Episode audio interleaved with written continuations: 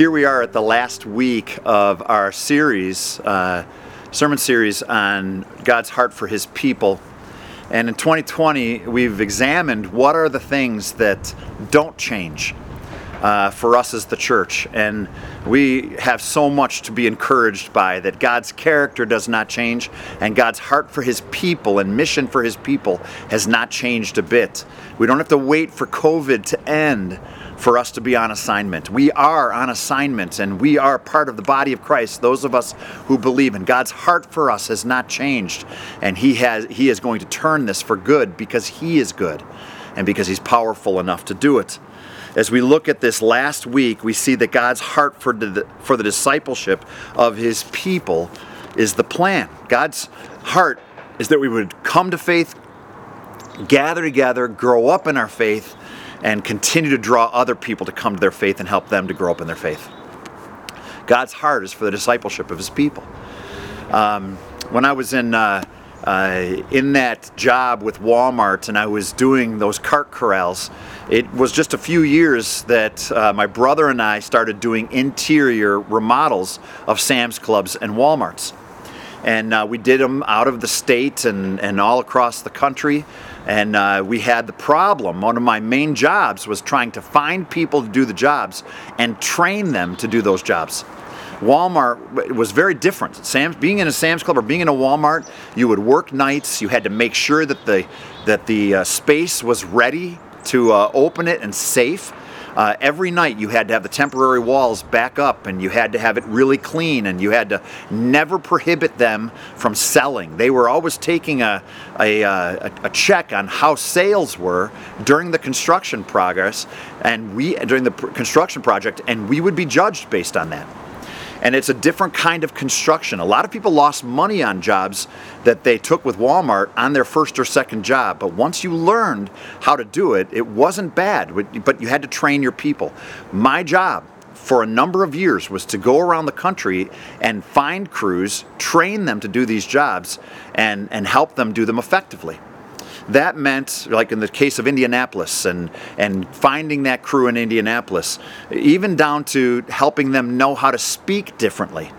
Uh, not use language like you normally would on a construction site, uh, being aware of people around you, taking care, how you move a lift through a job site. Uh, it was we were constantly learning about safety and learning about the requirements, checking our bags on the way in and way out, uh, protection against stealing uh, while we were on those jobs. And uh, that crew, I became dear friends with, and, and we I worked alongside of them. Sometimes I would put my tools on, and I knew what was going on in their lives, and uh, and invested in them, and invested in their instruction of how to do WalMarts. And they went around the country for us doing WalMarts. Um, that is my picture in a way of discipleship is finding someone local bringing them in uh, getting them to sign on teaching them how to fl- function and flourish and how to become a different kind of crew one that does walmarts and sam's clubs effectively that is our picture today or our illustration a metaphor of what it means to be a disciple it's a model for us of discipleship you see, Jesus modeled for us first what it means to be Christian, what it means to make disciples. And here at the very end of Matthew, in Matthew 28 18 through 20, we see God's heart for the discipleship of his people. Matthew 28 18 to 20. Let me read that for us. And Jesus came and said to them, All authority in heaven and on earth has been given to me. Go therefore and make disciples of all nations, baptizing them in the name of the Father, and of the Son, and of the Holy Spirit, teaching them to observe all that I have commanded you. And behold, I am with you always to the end of the age. The first thing I want you to see as we look at the power of Christ in the church to go make disciples. The power of Christ in the church is in this first verse that Jesus came and said to them, All authority in heaven and on earth has been given to me. This is a really big moment for the church. Matthew 28 18 to 20. Jesus uses big words all authority, all nations, all that I have commanded you, always, and to the end of the age. He begins this uh, commissioning of the church speaking of his authority, and he ends it with a promise of his presence in the work uh, till the end of the age. To, right up through 2020, right now, his presence and his authority is in the disciple making process. Uh, first, the power of Christ in the church is to go make disciples. All authority in heaven and on earth has been given to Christ. In Jesus' ministry, in Matthew 9 6, he speaks of Jesus, of himself, that the Father gave him authority to forgive sins on earth. That was during his ministry, he had that authority. He was given the authority to reveal the Father. In Matthew 11 27, uh, I'll read that one for you. It says, All things have been handed over to me by my Father, and no one knows the Son except the Father. And no one knows the Father except the Son, and anyone to whom the Son chooses to reveal him. Jesus was revealing the Father, and he was given authority to do that. And now we're seeing in this passage, in the disciple making process, Jesus is giving us authority. He is extending his authority to the church. All authority in heaven and on earth has been given to me. The Father is now expressing his authority through his Son. In Daniel 7 13 and 14, we see a picture of the promise of the Messiah, the Son of Man, and how that Son is going to have authority. It's beyond what we imagine. And as he is ra- raised from the dead, this is the authority that he's talking about. Daniel 7 13 and 14. I saw in the night visions, and behold, with the clouds of heaven there came one like a Son of Man. And he came up to the Ancient of Days and was presented before him. And to him was given dominion and glory and a kingdom to all that all peoples, nations, and languages should serve him. His dominion is an everlasting dominion which shall not pass away, and his kingdom one that shall not be destroyed. Jesus is now declaring that he is received, he has received that authority that for the kingdom of God, that is the church, the gathering of his people. All authority in heaven and on earth has been given to me. Now, we've just had a president that has uh, been elected, we think. the election is over. And, uh, and we'll start to see what a, a, human does with authority. What kind of authority does a president have?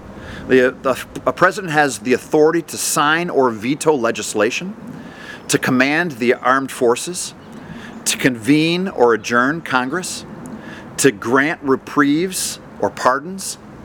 He can appoint a cabinet, and he can appoint a whole bunch of workers that just serve him and his family. There's a whole bunch of people and secretaries and servants and barbers and doctors, and he is surrounded by people that are just waiting for him to give a command. He has authority, the President of the United States.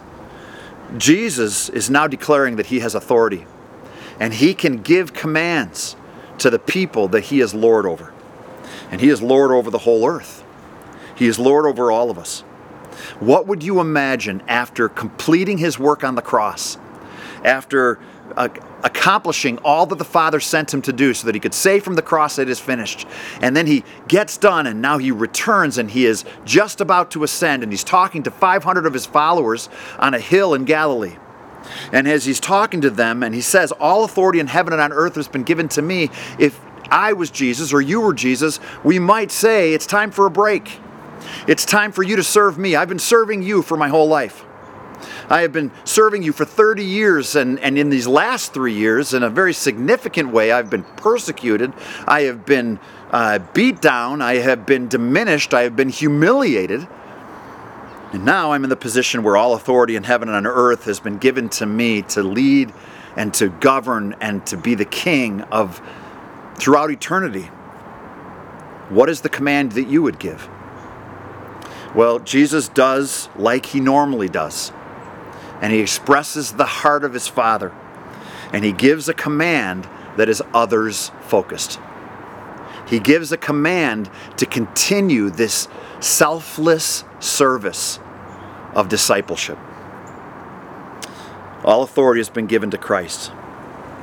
So we move from the power of Christ in the church, go make disciples. Jesus is leveraging his authority in the context of this command, of this commission. of the church. The second point we see in verse 19, the beginning of verse 20, is the playbook of Christ for the church go make disciples. Now, if you were uh, part of a football team, getting ready for Sunday, you would see that on Monday there would be a playbook that would have a, a, list of plays that you intended to use and strategize to be successful on the next week. And everybody would study their plays and everybody would study their parts and how, what's going to be called and how they're going to have a game plan.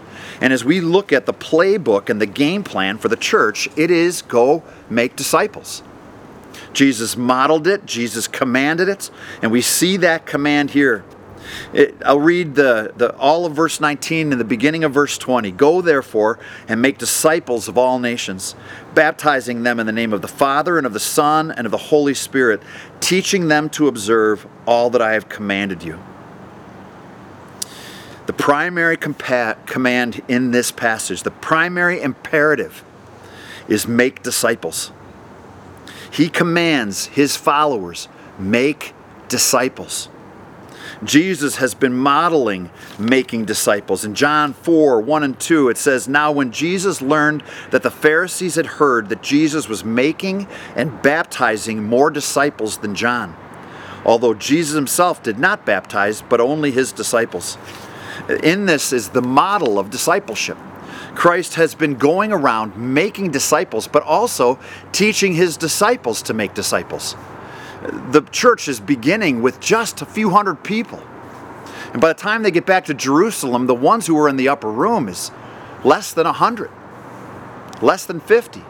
And as they're praying and the church begins, discipleship is the game plan. Being a disciple of Jesus Christ is more than just uh, understanding that you're a believer and accepting Jesus Christ.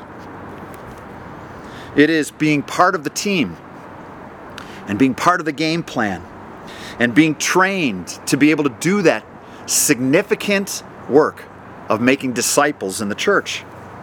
This primary command to go and make disciples is about establishing churches. In Acts 14 21, and when they had preached the gospel to that city and had made many disciples, this is Paul and and and uh, and and his followers. They returned to Lystra and to Iconium and to Antioch. Paul is on this missionary journey and he is making disciples and planting churches. The church is the gathering of the disciples of Jesus Christ. Well, what are disciples? Disciples is about making Jesus Lord. Discipleship is about worship. It's about worshiping our Lord Jesus. It's about being sold out for Christ. It's about putting our faith in Jesus Christ so that we would believe, but then becoming a follower of Jesus Christ and putting that faith on display through our actions. It absolutely changes everything about us. Being a Christian, which is equal to discipleship, should be, when we understand what does it mean to be Christian, it means to be a disciple. It means to be one who is growing up in their faith and their understanding of Christ's lordship, surrendering our lives to Him, surrendering our sins to Him, surrendering our hopes and our dreams, surrendering our disappointments to Him, and trusting Him with our lives. Becoming a disciple of Jesus Christ is about a radical change in the way we see ourselves. We see that uh, Jesus, in his discipleship, broke through and charged us to break through, as he says, all nations, gender barriers, ethnic barriers, social barriers, economic barriers. And making disciples for Christ, when he says all nations, he is anticipating this movement out of Jerusalem to Judea and Samaria and the ends of the earth. Acts 1 8.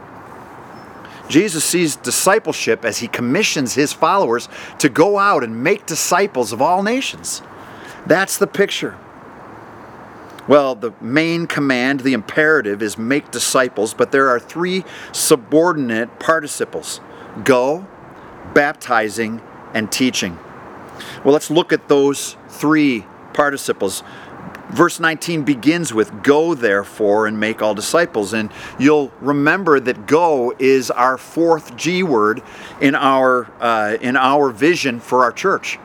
And we picked go in part because of verse 19. The expectation is movement, that we would move towards the lost and away from comfort, that we would move towards the lost and, and not just huddle up. The church is not just a holy huddle, it is stepping out onto the field of play in our work, in our neighborhoods, and, and wherever God has planted us. And, and that we go out into the world and tell people about Jesus. Now, is there rejection involved with that? Certainly. Is there difficulty involved with that? Yes, it would be much easier to not go. But all authority in heaven and on earth has been given to Christ, and He is with us to the end of the age, and He is saying, Go.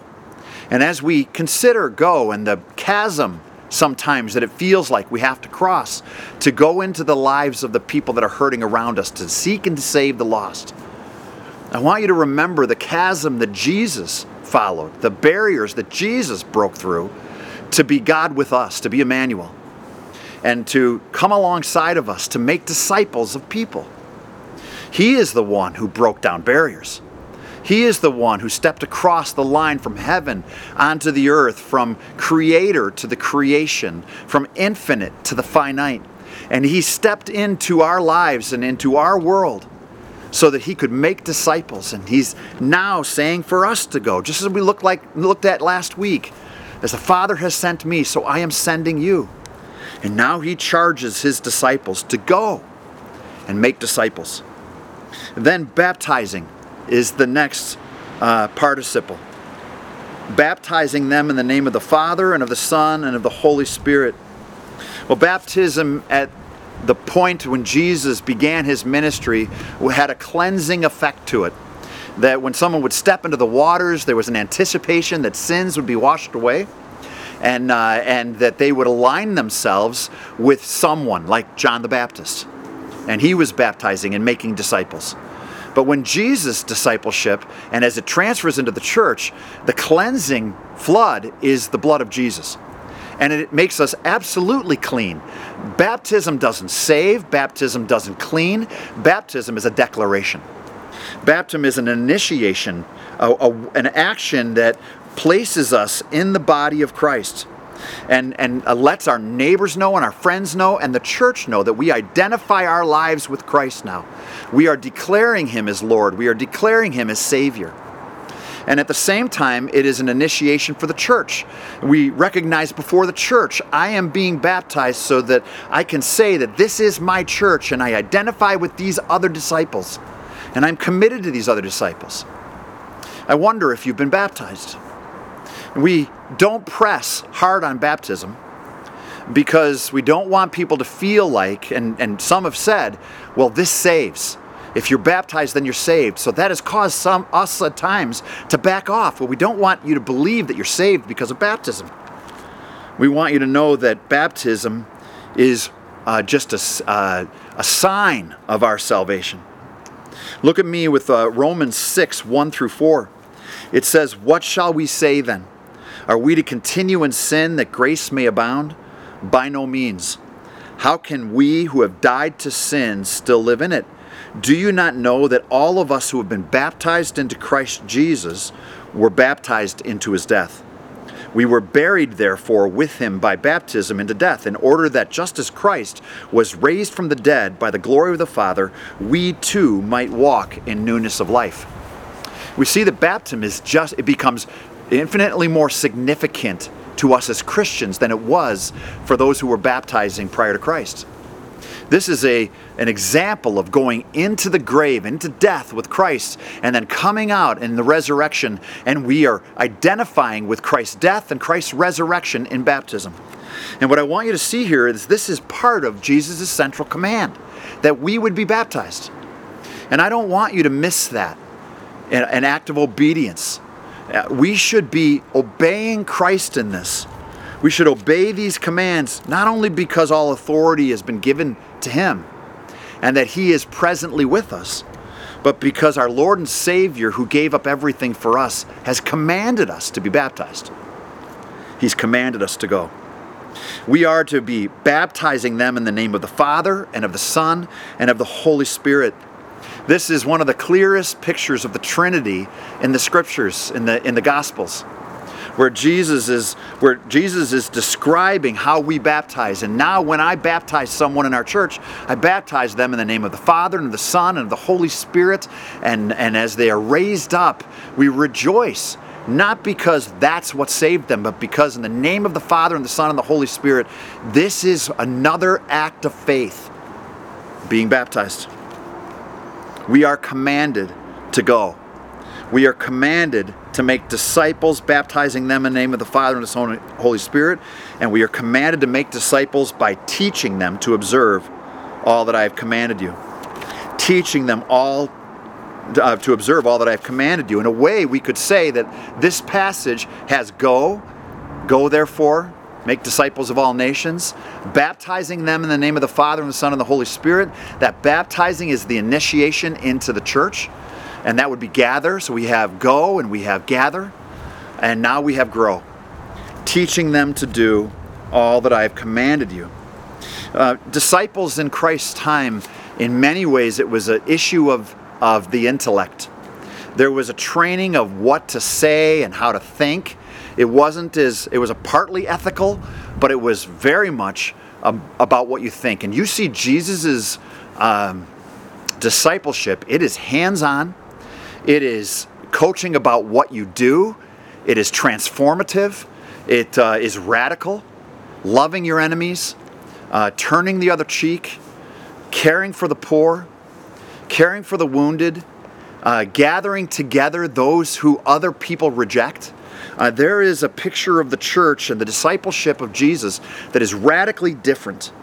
And as he says, teach them to observe all that I have commanded you, um, he's certainly talking about this command, but I think he's talking about the things that he said and the things that he's done. As I've discipled you, the 11 specifically, but then all those who are listening who have seen this discipleship, women and men and, and people that are, are ready to start this church.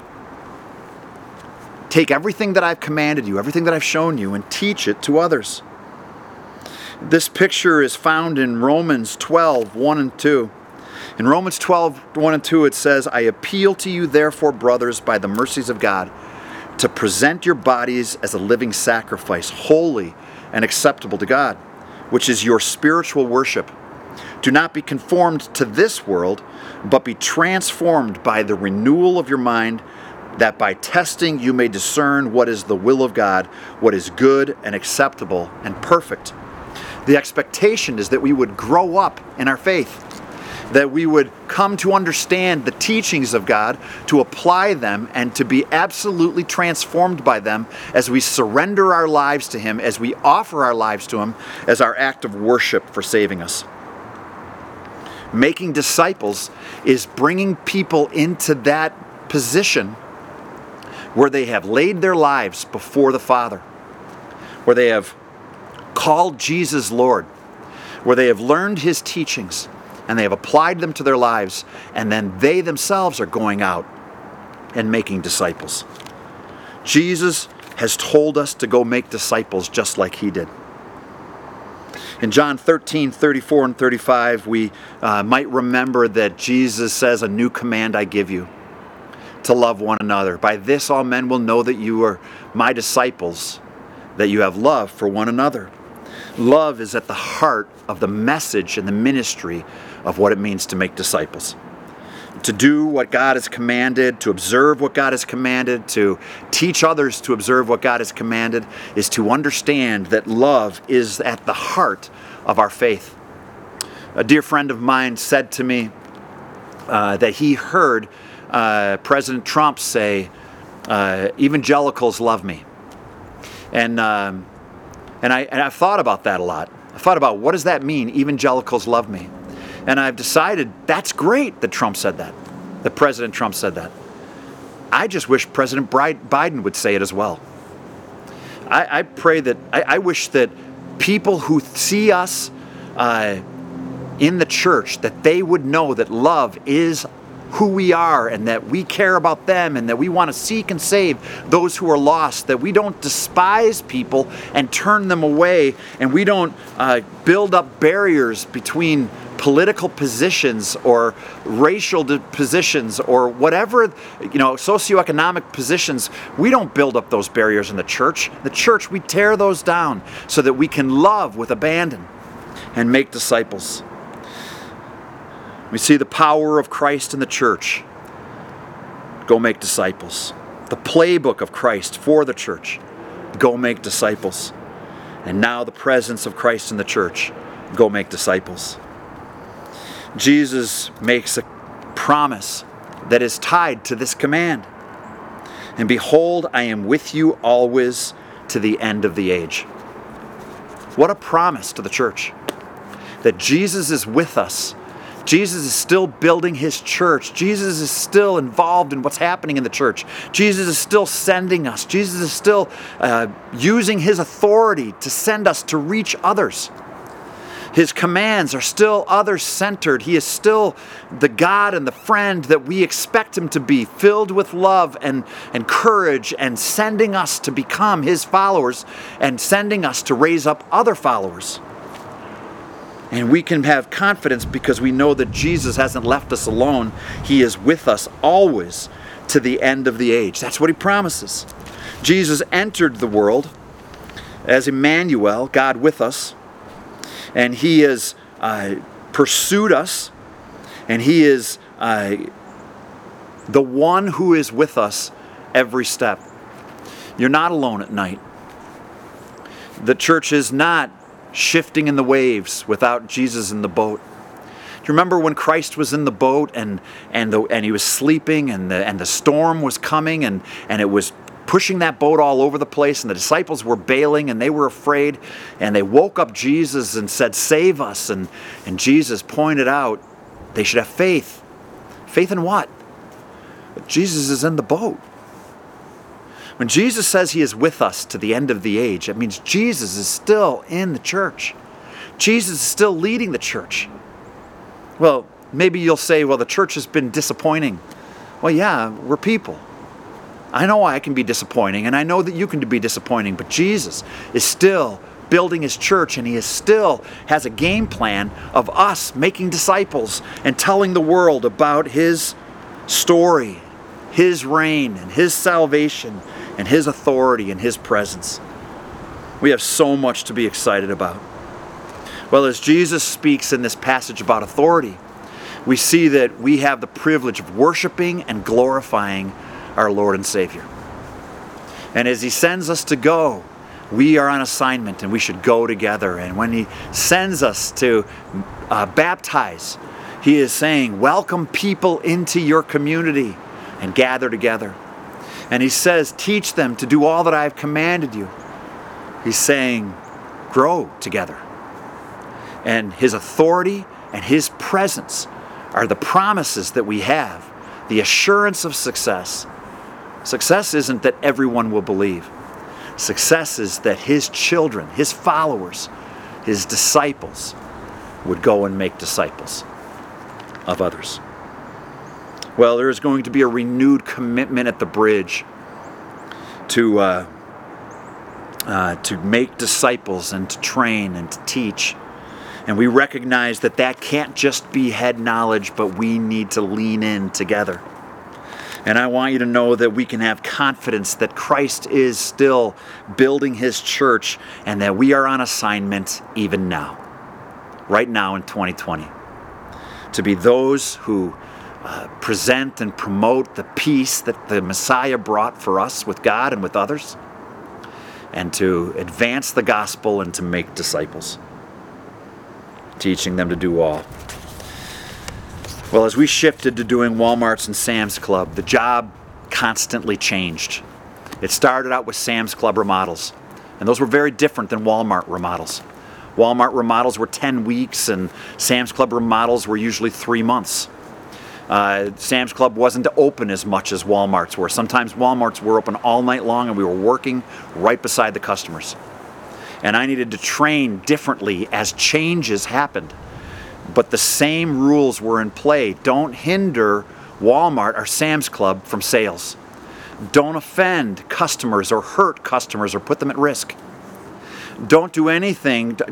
Be part of the team with Walmart and Sam's Club and understand what they're trying to accomplish while helping them understand what we are trying to accomplish.